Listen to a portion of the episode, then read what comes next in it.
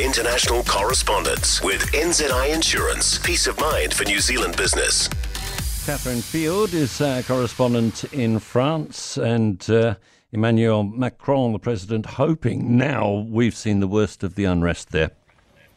Yes, good morning, Tim. He certainly is hoping that the violence has reached its peak.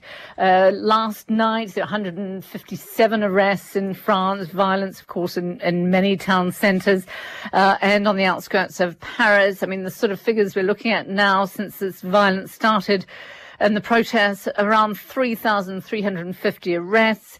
Uh, just getting in some of the figures now on the the damages so far. Uh, transport infrastructure in the Paris region, they reckon there's about 35 million New Zealand dollars worth of damage the Employers Federation saying that damage to the members' premises will come to about 1.7 billion New Zealand dollars.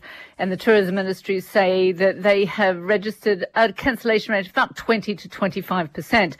So none of this is good, but certainly Emmanuel Macron seems to be taking his time to, to not just to understand the causes of this unrest, but also deciding how he's going to announce measures to, to try and remedy this.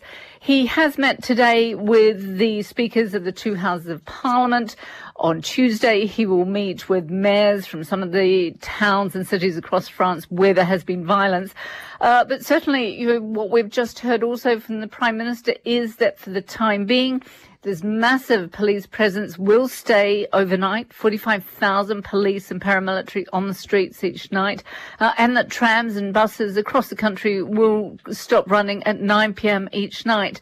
And a few towns across the country will still have their curfews. Okay, the mayor's office in Paris wants a reassurance that they're going to have the games after all in 24. Yes, there is a lot of concern. Of course, you know, we're right at the start of this huge publicity campaign trying to whip everyone up into this great enthusiasm for the games.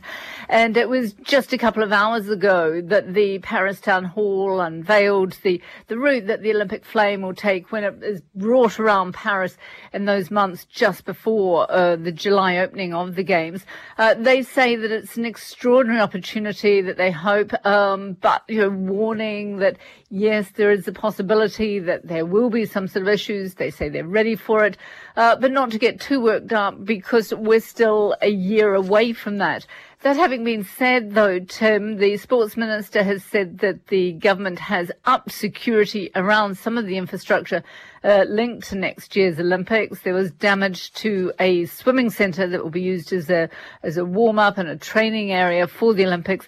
Uh, but they say that should, people shouldn't forget that there were events like this in the months leading up to the London Games. Uh, but the London Games are considered very positive. So still trying to put a a, a gloss on it and still hoping uh, that the upcoming Rugby World Cup will go according to plan. Uh, sad news the last surviving Frenchman from D Day, the Allied invasion of Normandy, has died. Yeah, awfully sad, this isn't it? This was uh, a uh, hundred years old, Leon Gautier. He was one of 177 uh, French servicemen who came ashore on the 6th of June 1944. Uh, that famous Normandy landing, the D-Day, Uh, that was what 79 years ago. Uh, he was, of course, one of the great elite French troops that came ashore. Uh, very sad because just what just one month ago he was there on the Normandy beaches with French President Emmanuel Macron for the commemoration services. Uh, and everyone was you sort of hoping that he might still be around in a year's time because they are gearing up for that big 80th commemoration of the Normandy landings. Um, you know, anyone who's still alive was in their late teens for the Normandy landings. Uh, just last month, Tim, some 50 veterans of the Normandy landings did come to France for those commemorations.